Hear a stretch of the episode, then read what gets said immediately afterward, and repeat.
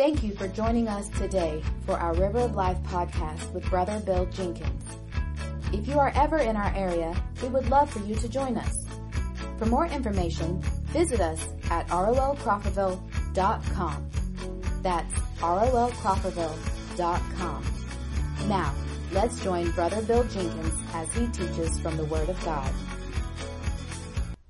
He's got a boot on, so I figured I could beat him to the pulpit. yeah. Hey, the psalmist said, I was glad when they said unto me, Let us go into the house of the Lord. Amen. Are you glad to be here today? Wow. Look at the person next to you and say, I'm glad. I'm glad. All right. I am glad to be here, man. We've, we've already had church. Amen. And it's been pretty amazing. Hey, I don't normally do this, but next Sunday, I want to I want to go ahead and give you the title of the message I'll be preaching next Sunday. And the title of the message is How to Feel Better. How to Feel Better. How many of you would like to feel better? Billions of dollars are spent every year on people trying to feel better. And there's a little known secret tucked away in the New Testament that tells us exactly how to feel better. In fact, it tells us how to feel better even when we feel bad. Amen.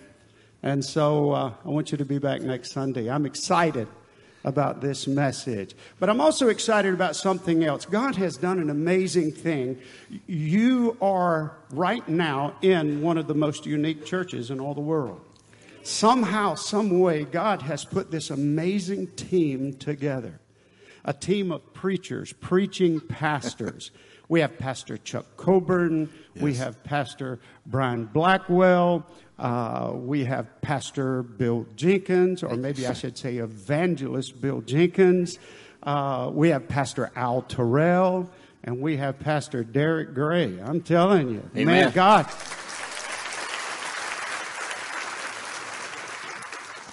You see, God has brought together a lot of different skill sets uh, to speak into the life of this church. Yes. And I tell you, I, I had people a couple years ago tell me this will not work.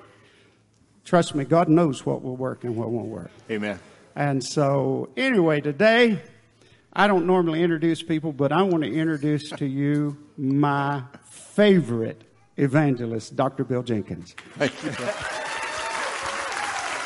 Amen. You'll find our scripture this morning in Hebrews chapter 11. Hebrews chapter 11. Thank you, Pastor.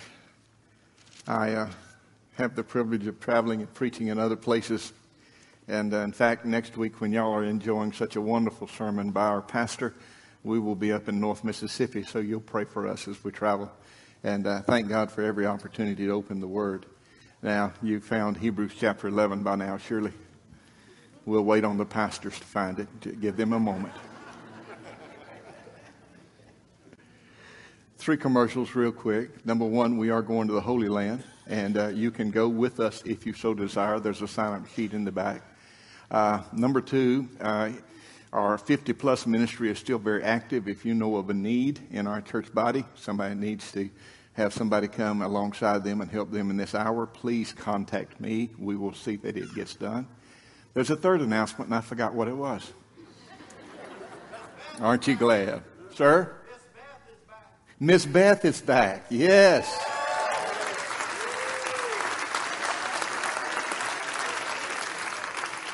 God's still answering prayer. Amen. You've got your Bible there in front of you. Let's turn to the pages of God's Word. Hebrews chapter number 11, beginning in verse number 23. The Bible says, By faith, Moses, when he was born, he was hid three months of his parents because they saw that he was a proper child and they were not afraid of the king's commandment. By faith, Moses, when he was come to years, he refused to be called the son of Pharaoh's daughter, choosing rather to suffer the affliction with the people of God than to enjoy the pleasures of sin for a season, esteeming the reproach of Christ greater riches than the treasures in Egypt for he had respect under the recompense of the reward. That literally means that he was able to see into the future the unseen. and he had recompense. He had regard to what God had in store for him. Look down, if you will, again, please, verse number uh, 27. By faith, he forsook Egypt, not fearing the wrath of the king, for he endured as seeing him who is invisible. And through faith, he kept the Passover and the sprinkling of blood, lest he had destroyed the firstborn that should touch them. Now, you'll join me in prayer, please. Father, I simply ask for you to be exalted today. I pray, Lord God, that somehow, God, you would give us a glimpse into what this precious word is trying to reveal to us. And help us, Lord God, to leave with a greater understanding. Father, it's great to be in the house of God. And we're thankful, God, for this privilege and this honor. Thank you for, for this church and this, this pastor and the staff. But God, we've come to worship you. God, we bow in your presence. We're walking on holy ground this morning. And God, may you be exalted. May you touch lives. God, I'm praying, speak to the hardest heart that's here today and encourage the softest. And God, I praise you in Jesus' name. Amen. I want to talk to you about making choices. Today, we live in a world where you have to make choices every day. I mean, look, you got to choose what kind of shampoo you're going to use, right? Be careful with that. And then, then you've got to choose your toothpaste. You, you, you got to choose what kind of toilet paper you're going to say. Let, let me just say that with all of the choices that we've got to make, it seems like that we would be a little bit better at making them, doesn't it? But that's just not the way it is. In fact, what we find, if we're honest, is that the reason we don't like making choices is because when we make choices, things change. And we really don't like change, do we? We like things to, to, to be the same. My dear friend Greg Batwell is here this morning. He's a dear friend of mine. We were talking earlier, and I asked him, Could I use this? And he said, Yes. Last week on social media, he posted this. He said, When two people love each other, there is nothing that is impossible except deciding where to eat. Amen? He said, Preacher, it's gotten so bad now that when I ask her, Where do you want to eat? and she says, I don't care. I just pull over, you know, with the price of gas, I just pull over on the side of the road and stop. you know how it goes. Where you want to eat, I don't care. Just anywhere is fine with me. Well, how about Italian? No, we, I don't really want Italian. Well, well, well, what do you want? Well, it doesn't matter what I want. Just go wherever you want to. It'll be fine with me. Well, what about Mexican? No, I just really don't want Mexican. And it really doesn't matter because regardless of what restaurant you go into, more than likely she's going to order a salad. Amen?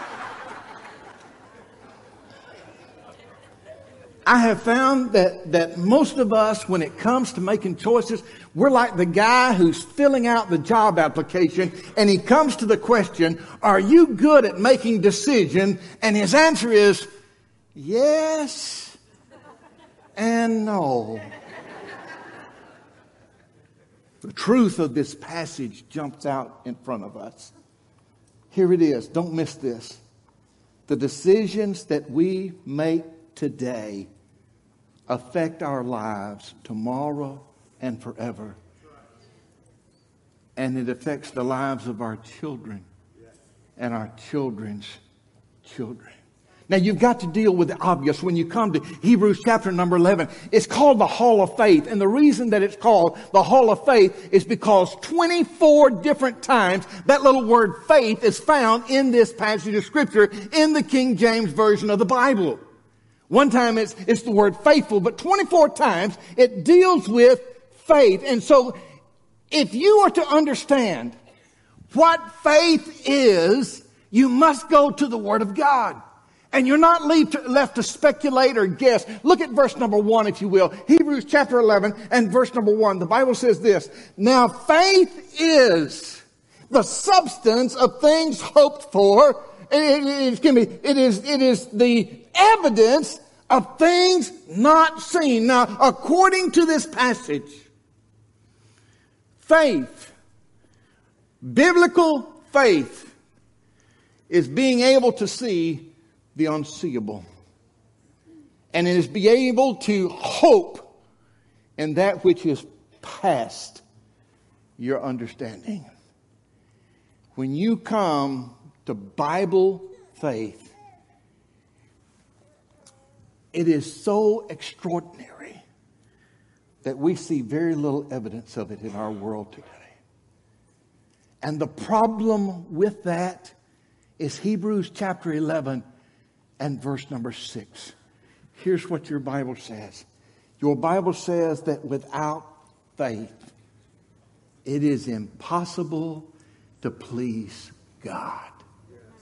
No matter what else I do, if I'm going to be pleasing unto my heavenly Father, I've got to operate in a realm that trusts Him to do that which is unseeable. I've got to trust Him to complete and to fulfill all the things that I am hoping for. I'm going to come to a place where I'm believing the Word of God in Ephesians chapter number three, where the Word of God says that He is able to do exceedingly, abundantly, above all that I can ask or think according to the power of God, the Spirit of God that is working within me.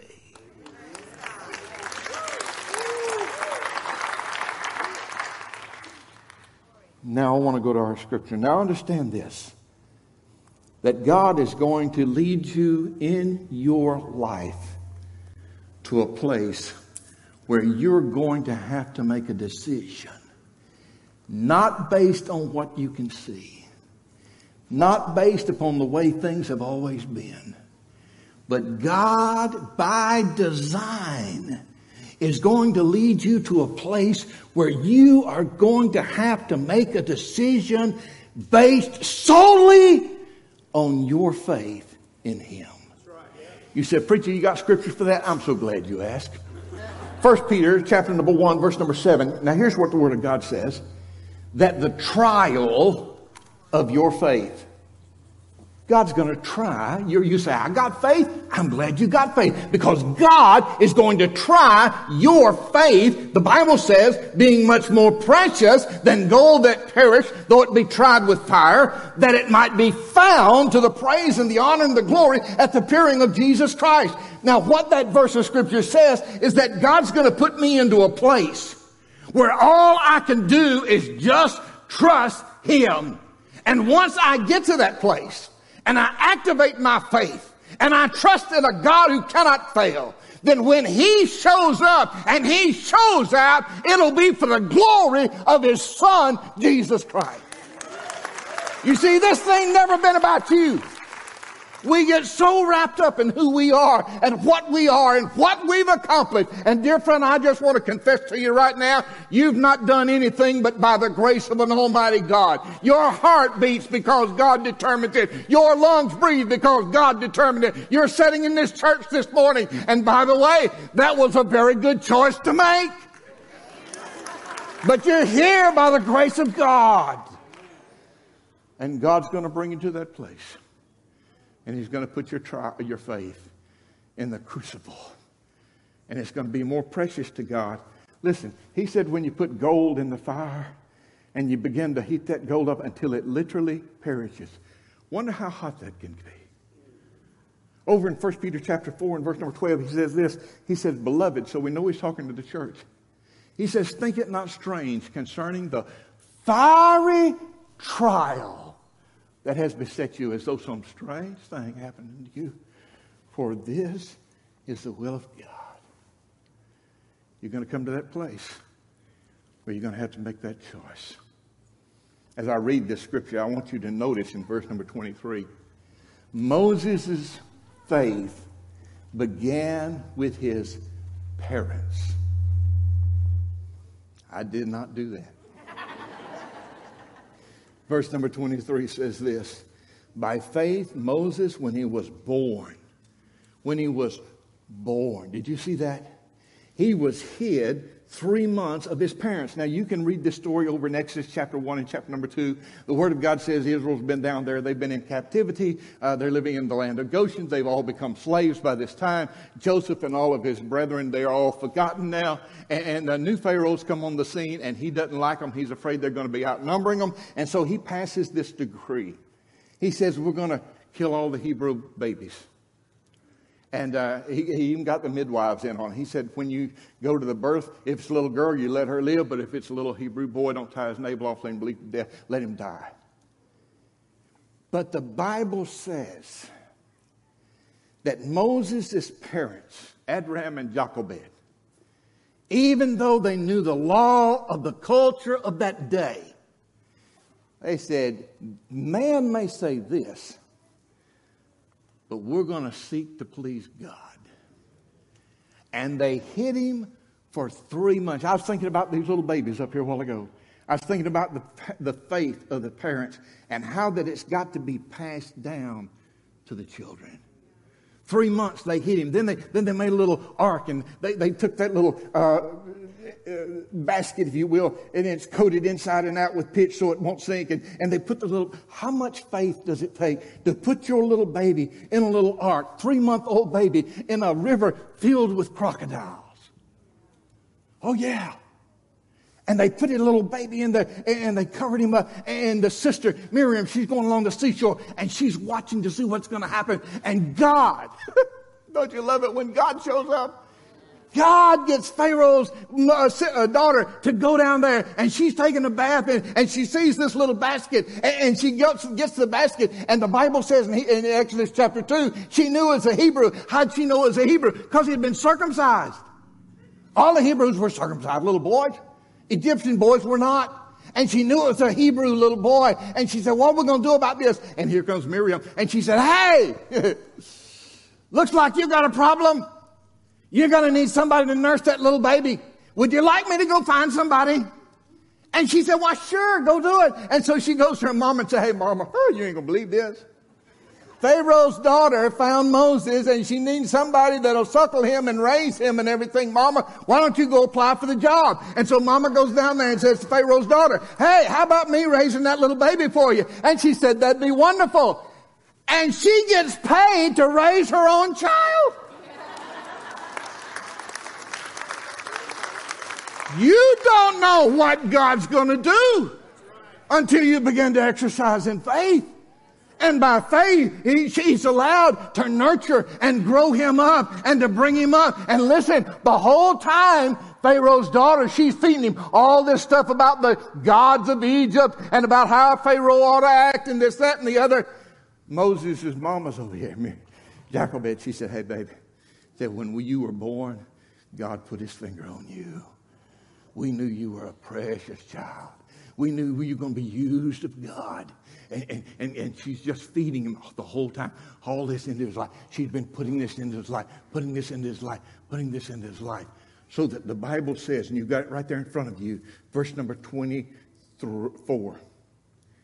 And by faith, Moses, when he was come to years, he refused to be called Pharaoh's daughter. Now listen. The word, the, the phraseology here is very important. Uh, the little word that's used here in the Greek is megasgonomenos. It literally means a great man. Moses has become a great man. In fact, Acts chapter 7, verse number 22 says this And Moses was learned in all the wisdom of the Egyptians and in the mighty words and deeds. He has become a great man. 40 years old, we're told. How come it took him so long? You need to understand he's between two worlds. He's just like a lot of you today. He's between two worlds. He's got the Egyptian world over here pulling on him all the time. Uh, Josephus, in his commentary, said that this particular Pharaoh that Moses is raised up under only had four daughters. And, and he was he would have been as, as as the grandson of Pharaoh. He would have been next in line for the throne. And this, this is being taught to him. This has been pulled. This is all the riches of Egypt. It's been laid at your feet. You are as Pharaoh. You will be Pharaoh possibly one day. You could have it all. On the other hand, there's his mama. And mama, she's telling, now listen, God's put his hand on you. God's drawing you. God's wanting you to serve him. God's wanting you to trust Him. And He's pulled. Just like some of you are today. This world and all of its, its drawing is doing everything it can to take you away from God.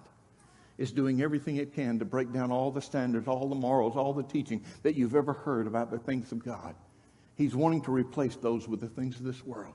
And at the same time, thank God we've got a pastor. Thank God we've got a church. Thank God we've got still a remnant of people that believe that the Bible is the Word of God and it's worth studying and it's worth teaching and it's worth changing the people's lives that hear it. Notice what your Bible says.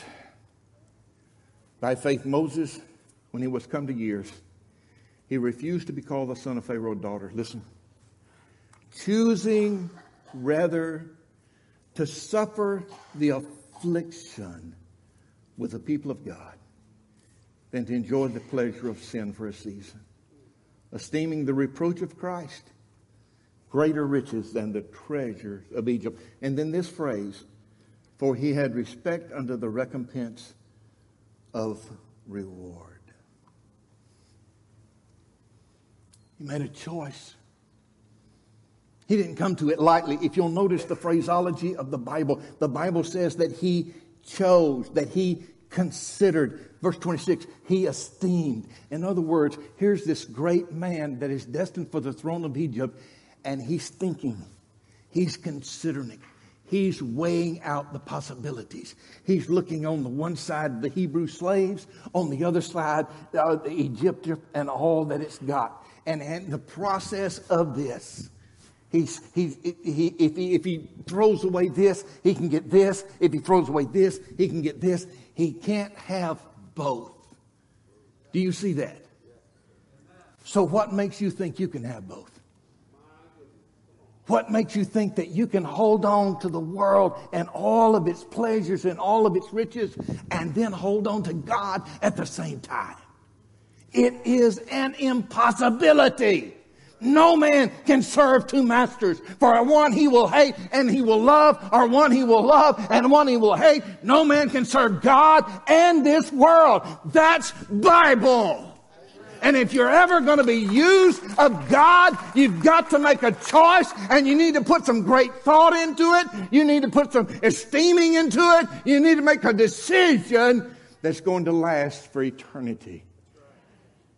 And as, as Moses made his choice.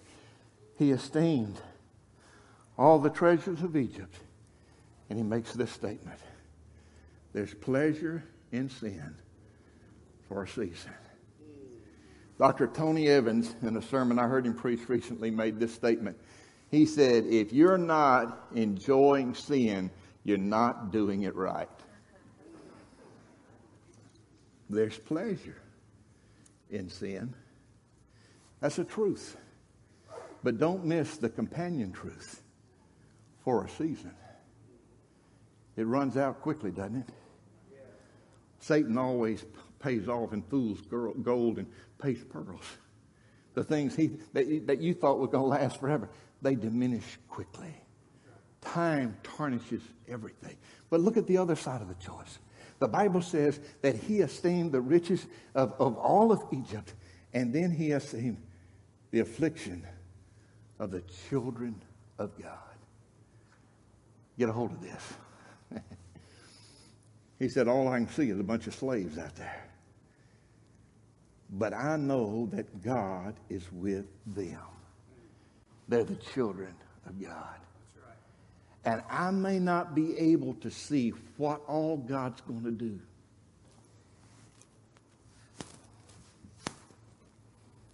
But that over there is going to diminish and deteriorate and be destroyed. The children of God will last forever. Amen. And he esteemed it greater riches to serve God. In fact, the, the terminology there says that, then that's part of verse number 26, for he had respect under the recompense of reward. By faith he couldn't see it by faith. He had no idea what even to hope for. But by faith, he chose to follow after God. I love this from the Bible Believer's Commentary. It says, Moses, in his adult years, he made his choice. He would not hide his true nationality to win a few short years of earthly fame. The result? Instead of occupying a line of two of hieroglyphics on an obscure tomb, he is memorialized in God's eternal book. And instead of being found in a museum as an Egyptian mummy, he is famous as a man of God.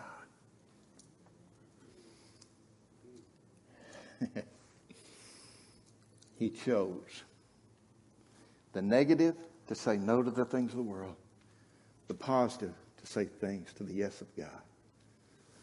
Now, let me just, this, this, I'm, this is my parenthetical phrase, not going to cost you a dime extra, okay? The one thing that he could not do, the one thing that you cannot do, is do nothing. You can't just not do anything. It, it's, it's kind of like I was over in Panama City last week, and they've got this uh, the museum over there. everything in it is made out of wax. Have Y'all been to those things?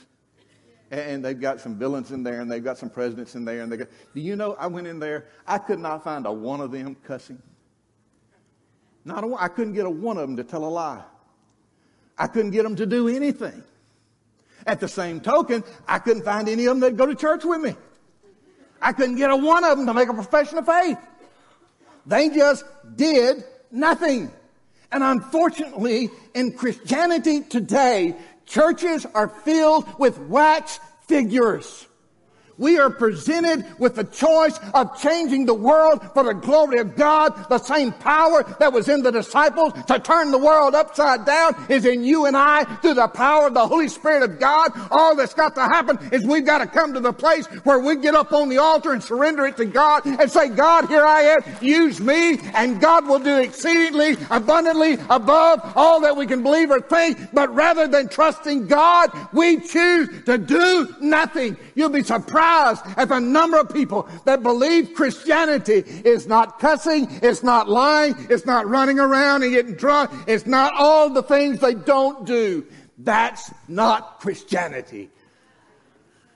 Jesus came into the world to seek and to save those who are lost. He came into the world to make an impression and an imprint. And he has called you to do the same thing. 2 Corinthians chapter number 5. You are his ambassador. Moses, by faith, did the impossible. Look at what your Bible says. The Bible says, verse number 27, by faith, he forsook Egypt. Now, he didn't fear the wrath of the king. He didn't care what the culture said about him. He didn't care about what the people in the big seats said. He forsook Egypt and he endured as seeing him that is invisible. Let me give you another parenthetical phrase. This one won't cost you nothing either, okay? The Word of God says he saw him who was invisible. You want to see God? There's a key in this verse of Scripture. If you're ever going to see God, listen to what it says. Not fearing the king, he endured as seeing him who is invisible. If you're ever going to see God work in your life, you're going to have to come to the place of endurance. Moses got ahead of God. I know the story. You know the story. He became presumptuous. None of us have ever been guilty of that, right? We, we never tried to, to do God's work for God, did we? And so he killed an Egyptian. And for, for the next 40 years, he's on the backside of the desert. For 40 years, he's smelling sheep. God has placed his hand on him God has promised him to be a great man of God. God's going to use him. And there he stands, leaning on his shepherd's staff, wondering, how in the world did I get here? I was destined for the throne of Egypt. And here I am looking at sheep. And then the Word of God said he saw something as impossible. He saw a burning bush he said, I think I'll turn aside and I'll see this. And so he turned aside and went over there. And when he got there, God spoke to him.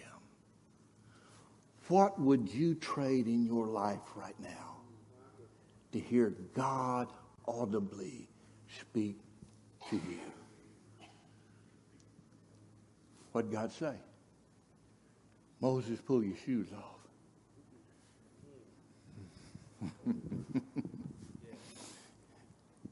you see, as long as you still got them shoes on, you're too high.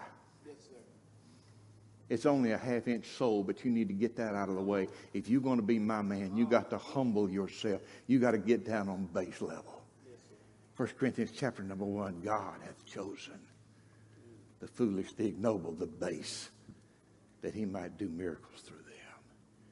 Oh, dear friend, if you're ever going to seek God, you're going to have to endure some things. You're going to have to go through some storms. You're going to have to get to that midnight hour.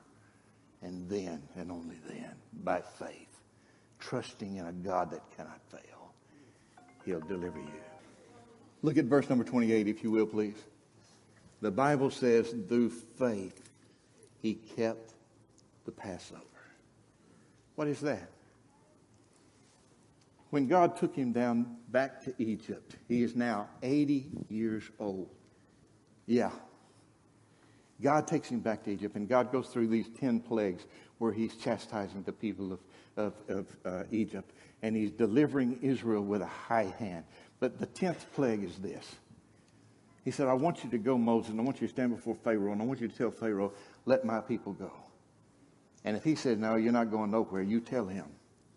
There's going to plague, there's going to be a plague that's going to pass through Egypt.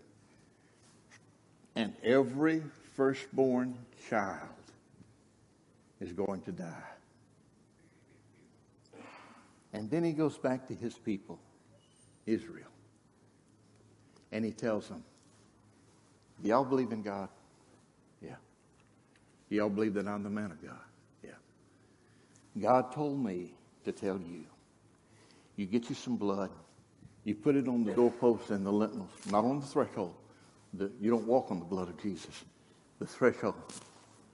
And you cover it with blood. And God says, when I send the death angel through the land of Egypt, and I see the blood, I'm going to pass right on over that house, and no death will come. And they had a choice. By faith, believing what the man of God said, they put the blood. And when the death angel saw the blood, he passed over. Well, what about, what about those good Israelites that they just, you know, they, they never did nothing wrong, but they, they were good people. They, listen, we knew them. They, they had money. They were good folks. But if they didn't put the blood, right. their firstborn died. I don't know if you know this or not, but our God is a God of reputation. Yeah. In fact, he's still in that same mode today. And this is what he said. He said, I'm going to give my son as a sacrificial lamb, just like the Passover lamb in the Old Testament. And his blood, at your choice, can be added to your life. And when I see the blood, I'll pass over you. In fact, 1 John chapter 1, verse number 7, the Bible said the blood of Jesus cleanses us from all our sin. Just like Moses, you have a choice to make. And it's a choice you can only make by faith. You say, well, preacher, I just can't see it. I don't feel it. I don't understand it. No, and you never will. There comes a time in your life when you must trust the Word of God. And the Word of God says that if you shall call upon the name of the Lord, you shall be saved. And you can anchor that down. That's the Word of God. And all that's, that, that's needed to activate that in your life is for you to make the choice. You to say, Yes, God. I want to be saved. I want the blood of Jesus to come. I'm not proud of what I did last night. I'm not proud of what I did yesterday or last week or last month or last year. I'm not proud of the mistakes I made. God, I want you to come. I want you to cleanse me of all my sin. For the Bible said if we confess our sin, He is faithful and just to forgive us our sin and to cleanse us from all unrighteousness. And God, I want that. And you can have it this morning. It's your choice. Now, most of you are already saved. Let me tell you this God wants more out of you than to just be a wax figure. He wants to use you mightily. You said, Brother Bill, I, I ain't nobody. I, I'm just a. Listen, you're somebody in the kingdom of God. You're a royal priesthood. But you've got to be willing. You've got to make that decision to climb up on the altar. Paul begged us in Romans 12 1. He said, I beseech you, brethren, by the mercies of God, that you present your body as a living sacrifice, holy, acceptable unto God, which is your reasonable service. And when you do that, not being transformed by this old world in which we live, but being rather transformed by the Holy Spirit of God, God begins to work in you his divine plan. But it'll never happen until you make the choice this morning. Father God, in Jesus' name, I thank you for this privilege and this honor. And God, I'm praying that right now the Holy Spirit of God would walk up and down every pew in this building. Touch hearts, change lives for the glory of God. There's some folks here today, they truly need to be saved. They don't need to join another church. They don't need another baptism. They need to meet you face to face and they need to be gloriously, magnificently saved without a question, without a doubt. They need that today. And it's their choice. There are others. And they've questioned God, why don't you use me? God, what's wrong with me? God, you use that old bald headed fat man. Why don't you use me, God? God said, I'll be glad to use you. I saved you to use you. And all you have to do is climb up on this altar, become a living sacrifice. It's your choice. Thank you again for listening to this message from River of Life. If this message has touched you today, or if you need someone to pray with, please contact us at 850-926-1200 or email us at info at rolcrawfordville.com. We also want to encourage you to visit us this Sunday morning at 10:30 a.m. in Crawfordville. Please visit us online at rolcrawfordville.com for more information and directions.